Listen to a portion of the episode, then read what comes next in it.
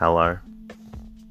Welcome to the Bore You to Sleep podcast, the podcast that will hopefully help you get to sleep.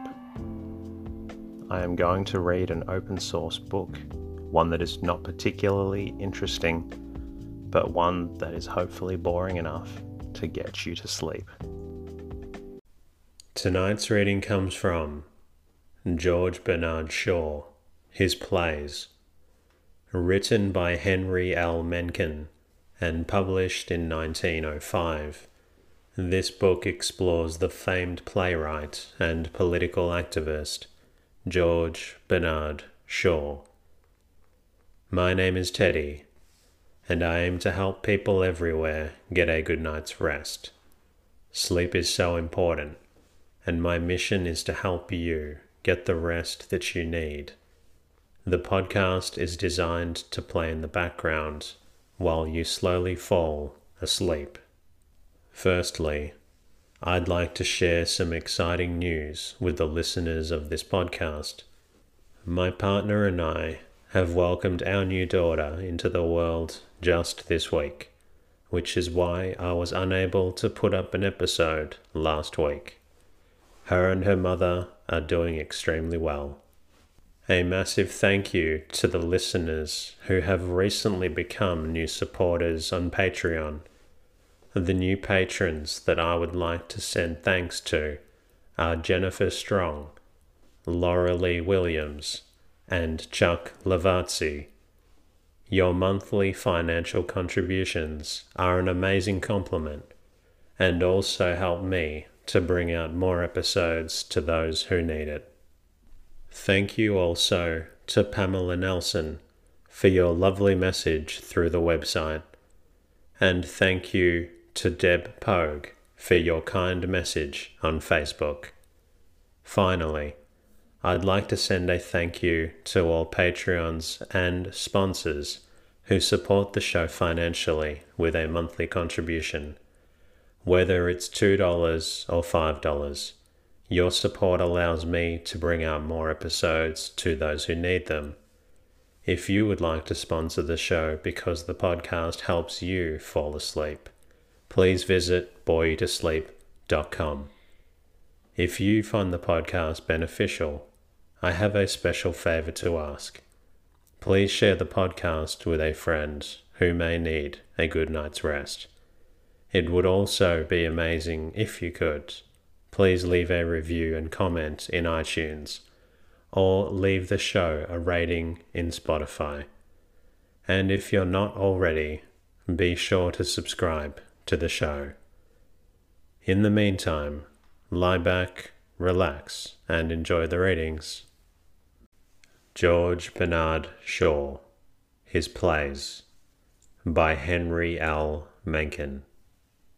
Preface this is a little handbook for the reading tables of Americans interested enough in the drama of the day to have some curiosity regarding the plays of George Bernard Shaw, but too busy to give them careful personal study or to read the vast mass of reviews, magazine articles, letters to the editor newspaper paragraphs, and reports of debates that dealt with them.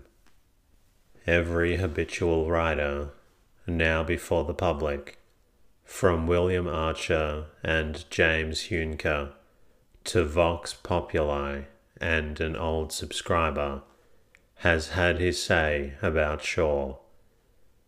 In the pages following, there is no attempt to formulate a new theory of his purposes or a novel interpretation of his philosophies.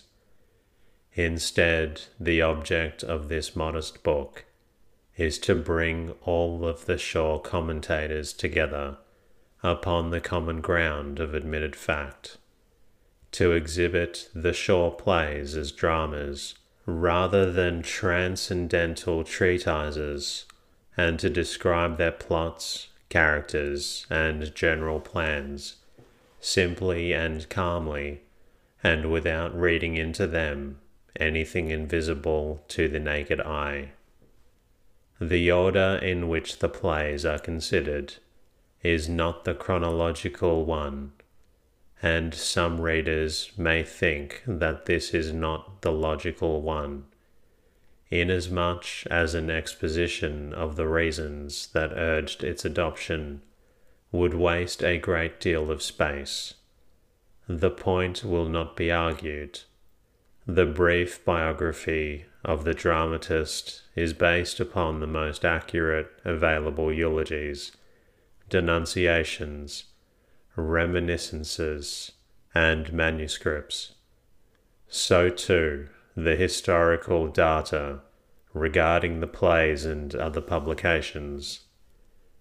The reputation of Mr. Shaw as a playwright has so far exceeded his renown as a novelist, a socialist, a cart tail orator, a journeyman reformer, a vegetarian, and a critic of literature and the arts, that his novels and other minor works have been noticed but briefly. But this is not to be taken as evidence that they do not merit acquaintance. Even the worst of Shaw is well worth study. A century is a mere clock tick in eternity, but measured by human events, it is a hundred long years. Napoleon Bonaparte, born in 1768, became an officer of artillery and gravedigger for an epoch. Born in 1868, he might have become a journeyman genius of the boulevards, a Franco Yankee Trust magnate, or the Democratic boss of Kansas City. And so, contrariwise, George Bernard Shaw, born in 1756 instead of 1856, might have become a gold stick in waiting at the court of St. James or Archbishop of Canterbury. The accident that made him what he is was one of time. He saw the light after, instead of before Charles Darwin. Darwin is dead now, and the public that reads the newspapers remembers him only as the person who first publicly noted the fact that men look a great deal like monkeys. But his soul goes marching on. Thomas Huxley and Herbert Spencer, like a new Ham and a new Shem, spent their lives seeing to that.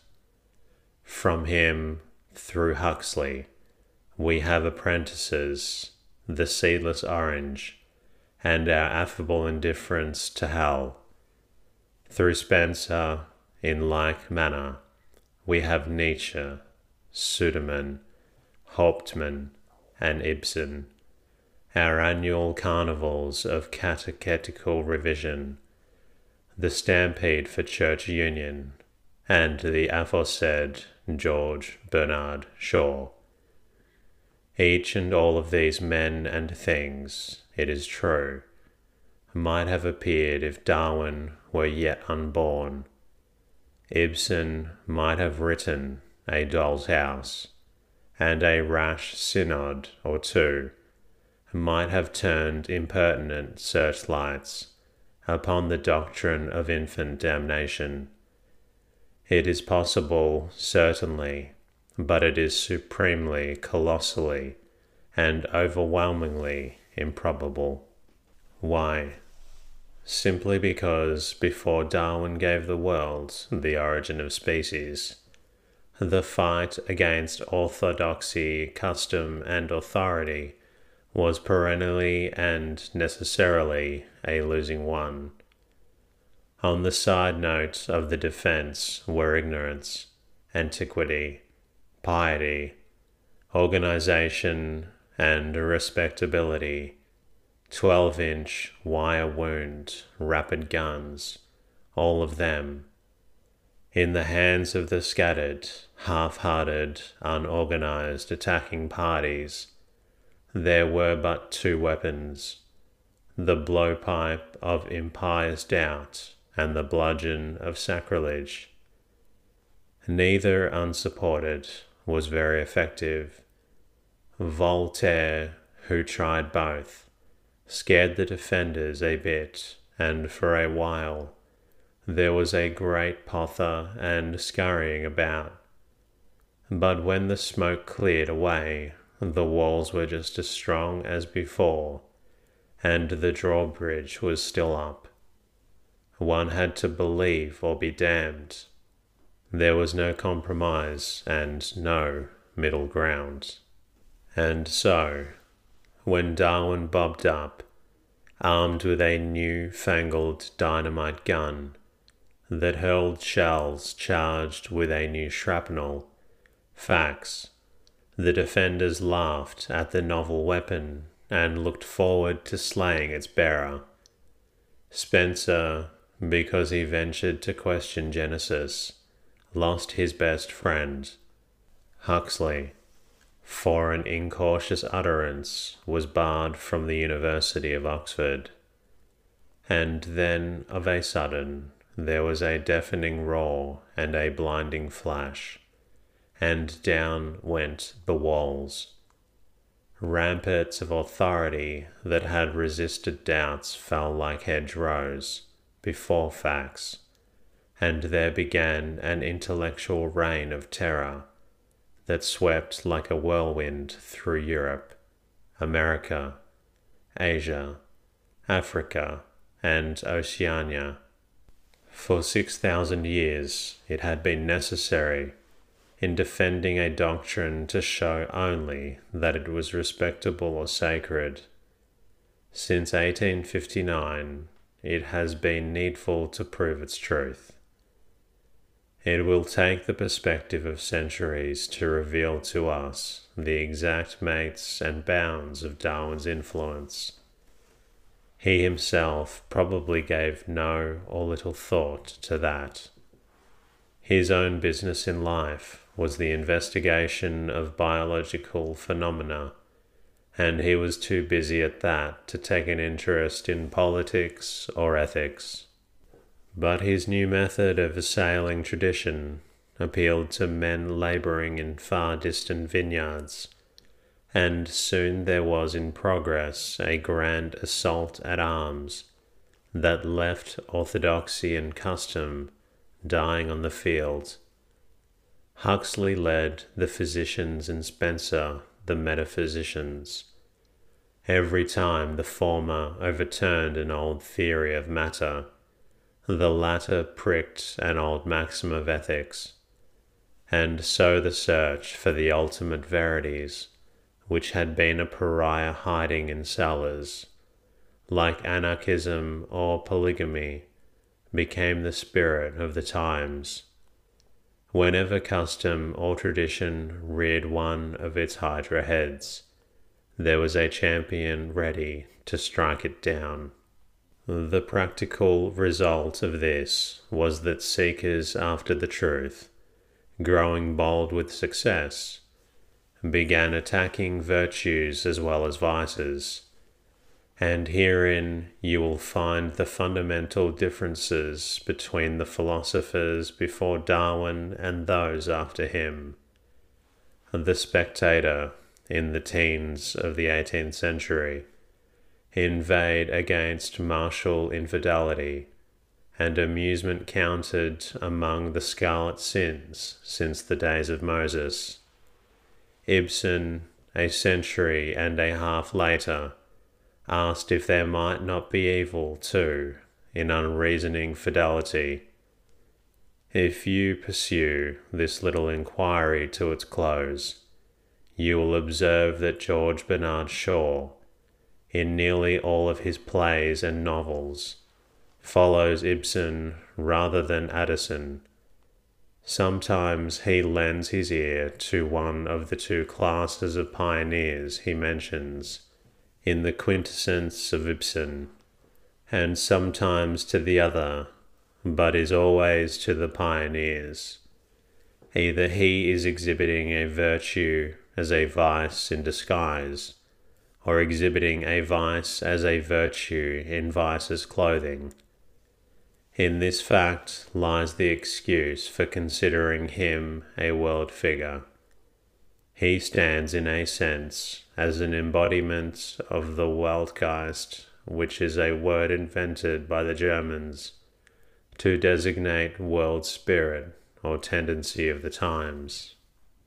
Popular opinion and himself to the contrary notwithstanding, Shaw is not a mere preacher. The function of the dramatist is not that of the village pastor he has no need to exhort, nor to call upon his hearers to come to the mourner's bench. All the world expects him to do is to picture human life as he sees it, as accurately and effectively as he can. Like the artist in color, form, or tone, his business is with impressions a man painting an alpine scene endeavours to produce not a mere record of each rock and tree, but an impression upon the observer, like that he would experience were he to stand in the artist's place and look upon the snow capped crags. In music, it is the same. Beethoven set out with melody and harmony to arouse the emotions that stir us upon pondering the triumphs of a great conqueror, hence the Eroica Symphony. Likewise with curves and colour, Millet tried to awaken the soft content that falls upon us when we gaze across the fields at eventide and hear the distant vesper bell, and we have the Angelus the purpose of the dramatist is identical.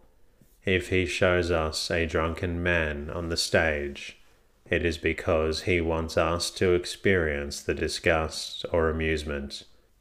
He concerns himself, in brief, with things as he sees them. The preacher deals with things as he thinks they ought to be. Sometimes the line of demarcation between the two purposes may be but dimly seen, but it is there all the same.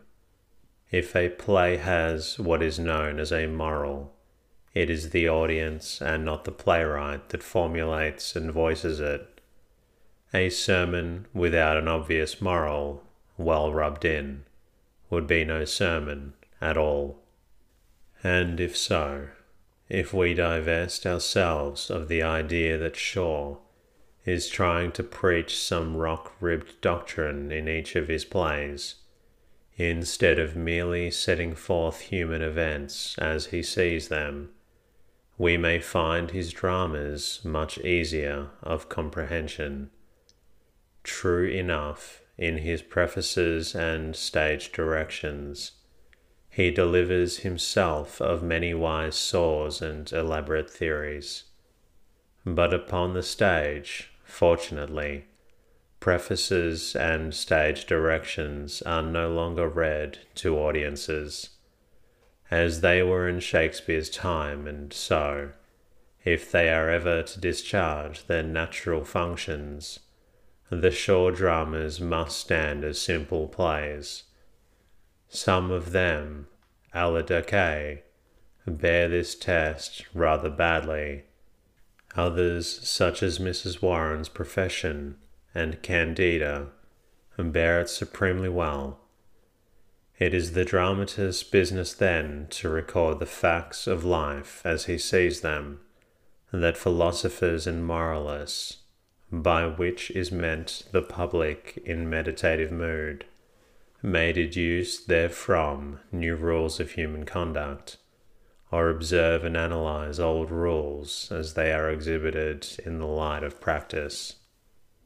That the average playwright does not always do so with absolute accuracy is due to the fact that he is merely a human being. No two men see the same thing in exactly the same way and there are no fixed standards whereby we may decide whether one or the other or neither is right. Herein we find the element of individual colour, which makes one man's play differ from another man's, just as one artist's picture of a stretch of beach would differ from another's. A romanticist essaying to draw a soldier gave the world Don Cesar de Bazan. George Bernard Shaw, had the same task, produced Captain Bluntschli. Don Caesar is an idealist and a hero. Bluntschli is a sort of redefined day labourer, bent upon earning his pay at the least possible expenditure of blood and perspiration. Inasmuch as no mere man, not even the soldier under analysis himself, could ever hope to pry into a fighting man's mind and define and label his innermost shadows of thought and motive with absolute accuracy. There is no reason why we should hold Don Caesar to be a more natural figure than Captain Bluntschli all that we can demand of a dramatist is that he make his creation consistent and logical, and as far as he can see it, true. If we examine Bluntschli, we will find that he answers these requirements. There may be a good deal of Shaw in him, but there is also some of Kitchener and more of Tommy Atkins. This is one of the chief things to remember in studying the characters in the Shaw plays. Some of them are not obvious types, but a little inspection will show that most of them are old friends, simply viewed from a new angle. This personal angle is the possession that makes one dramatist differ from all others. Sarcey the great French critic, has shown us that the essence of dramatic action is conflict. Every principal character in a play must have a complement, or as it is commonly expressed, a foil. In the most primitive type of melodrama, there is a villain to battle with the hero and a comic servant to stand in contrast with the tearful heroine.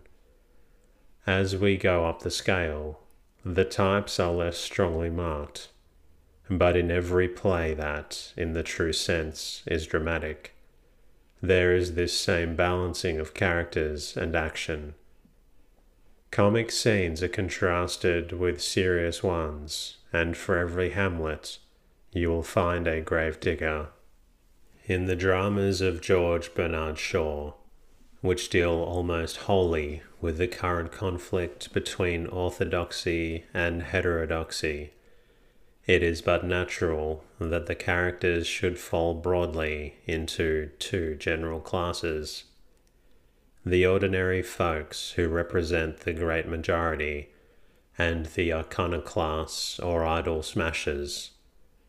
Darwin made this war between the faithful and the scoffers, the chief concern of the time, and the sham smashing that is now going on in all the fields of human inquiry might be compared to the crusades that engrossed the world in the Middle Ages. Everyone, consciously or unconsciously, is more or less directly engaged in it and so, when Shaw chooses conspicuous fighters in this war as the chief characters of his plays, he is but demonstrating his comprehension of human nature as it is manifested today.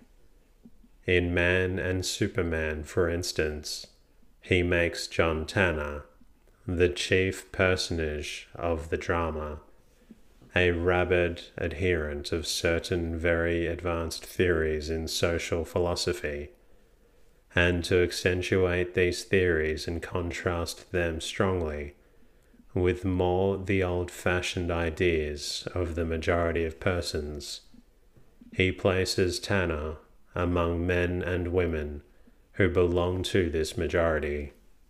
The effect of this is that the old notions and the new, orthodoxy and heterodoxy, are brought sharply face to face, and there is much opportunity for what theatre goers call scenes, i.e., clashes of purpose and will. In all of the Shaw plays, including even the farces, though here to a less degree, this conflict between the worshippers of old idols and the iconoclasts or idol smashers is the author's chief concern. In The Devil's Disciple, he puts the scene back a century and a half, because he wants to exhibit his hero's doings against a background of particularly rigid and uncompromising orthodoxy. And the world has moved so fast since Darwin's time that such orthodoxy scarcely exists today. Were it pictured as actually so existing, the public would think the picture false, and the playwright would fail in the first business of a maker of plays, which is to give an air of reality to its creations. So Dick Dudgeon in The Devil's Disciple is made a contemporary of George Washington, and the tradition against which he struggles seems fairly real. In each of the Shaw plays, you will find a sham smasher like Dick. In Mrs. Warren's profession, there are three of them Mrs. Warren herself, her daughter Vivie, and Frank Gardner. In You Can Never Tell, there are the Clandons. In Arms and the Man, there is Bluntschli. And in Man and Superman, there are John Tanner and Mendoza, the brigand chief, who appears in the house scene as the devil. In Candida and certain other of the plays, it is somewhat difficult to label each character distinctly because there is less definition in the outlines, and the people of the play are first on one side and then on the other, much after the fashion of people in real life. But in all of the Shaw plays, the necessary conflict is essentially one between old notions of conduct and new ones. Dramatists of other days before the world became engaged in its crusade against error and sham, depicted battles of other sorts. In Hamlet, Shakespeare showed the prince in conflict with himself, and in The Merchant of Venice, he showed Shylock combating Antonio, or in other words, the ideals of the Jew at strife with Christian ideals of charity and mercy. Of late, the most important plays have much resembled those of Shaw. Ibsen, except in his early poetical dramas, deals chiefly with the war between new schemes of human happiness and old rules of conduct. Nora Helmer fights the ancient idea that a married woman should love, honor, and obey her husband no matter what the provocation to do otherwise, just as Mrs. Warren defies the mandate that a woman should preserve her virtue, no matter how much she may suffer thereby.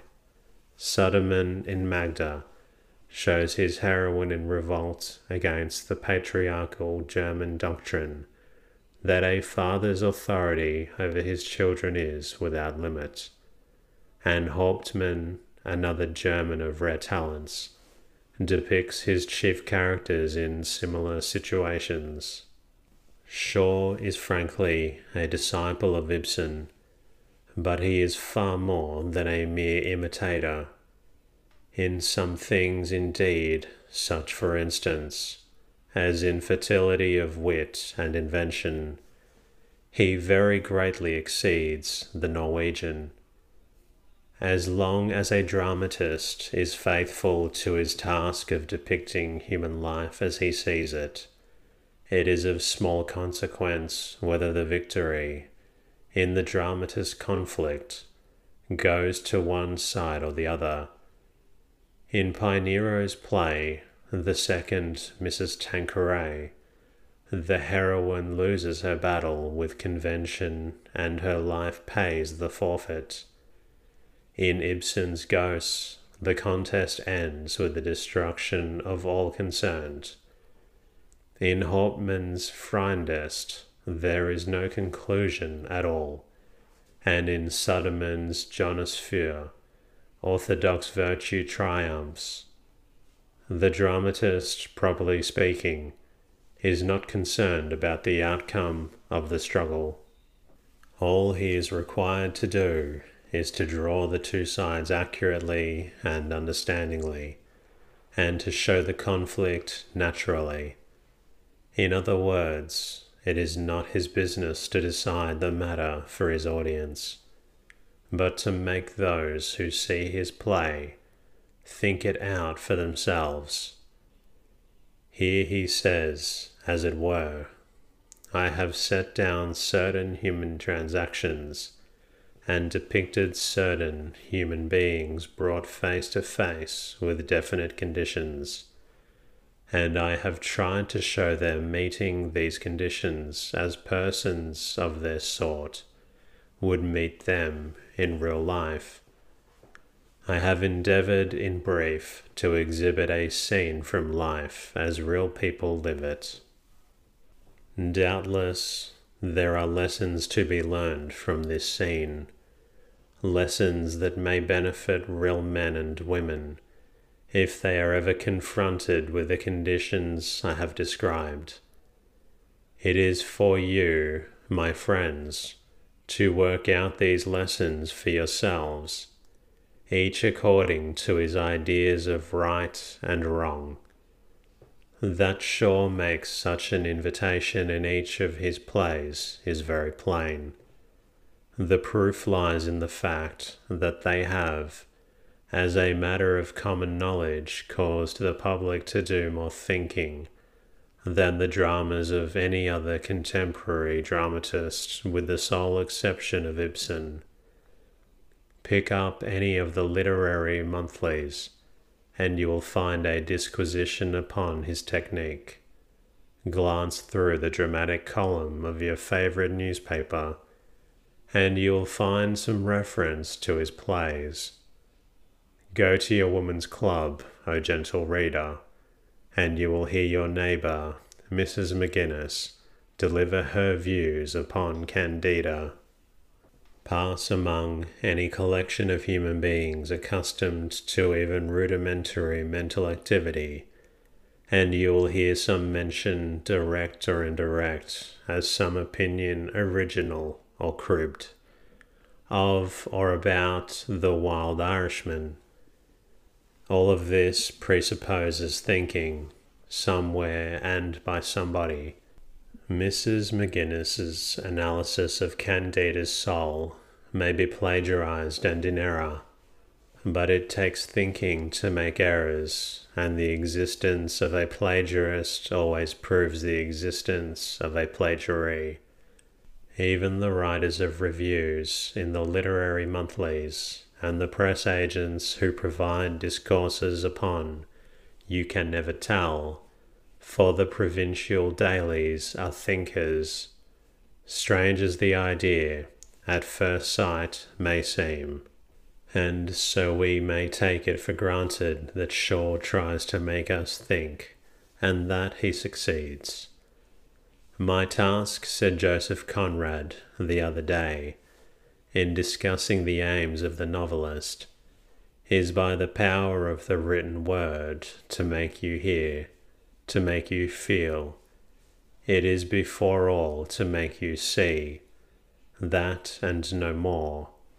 All that I have composed, said Henrik Ibsen in an address to the Ladies' Club of Christiania, has not proceeded from a conscious tendency I have been more the poet and less the social philosopher than has been believed. Not alone those who write, but also those who read, compose, and very often they are more full of poetry than the poet himself. The poet, said Schopenhauer, brings pictures of life and human character and situations before the imagination, sets everything in motion and leaves it to everyone to think into these pictures as much as his intellectual power will find for him therein. And that concludes tonight's readings. I hope you have enjoyed listening to this story. If you're not quite tired yet, you're always welcome to listen to another story. In the meantime, and until next time, good night.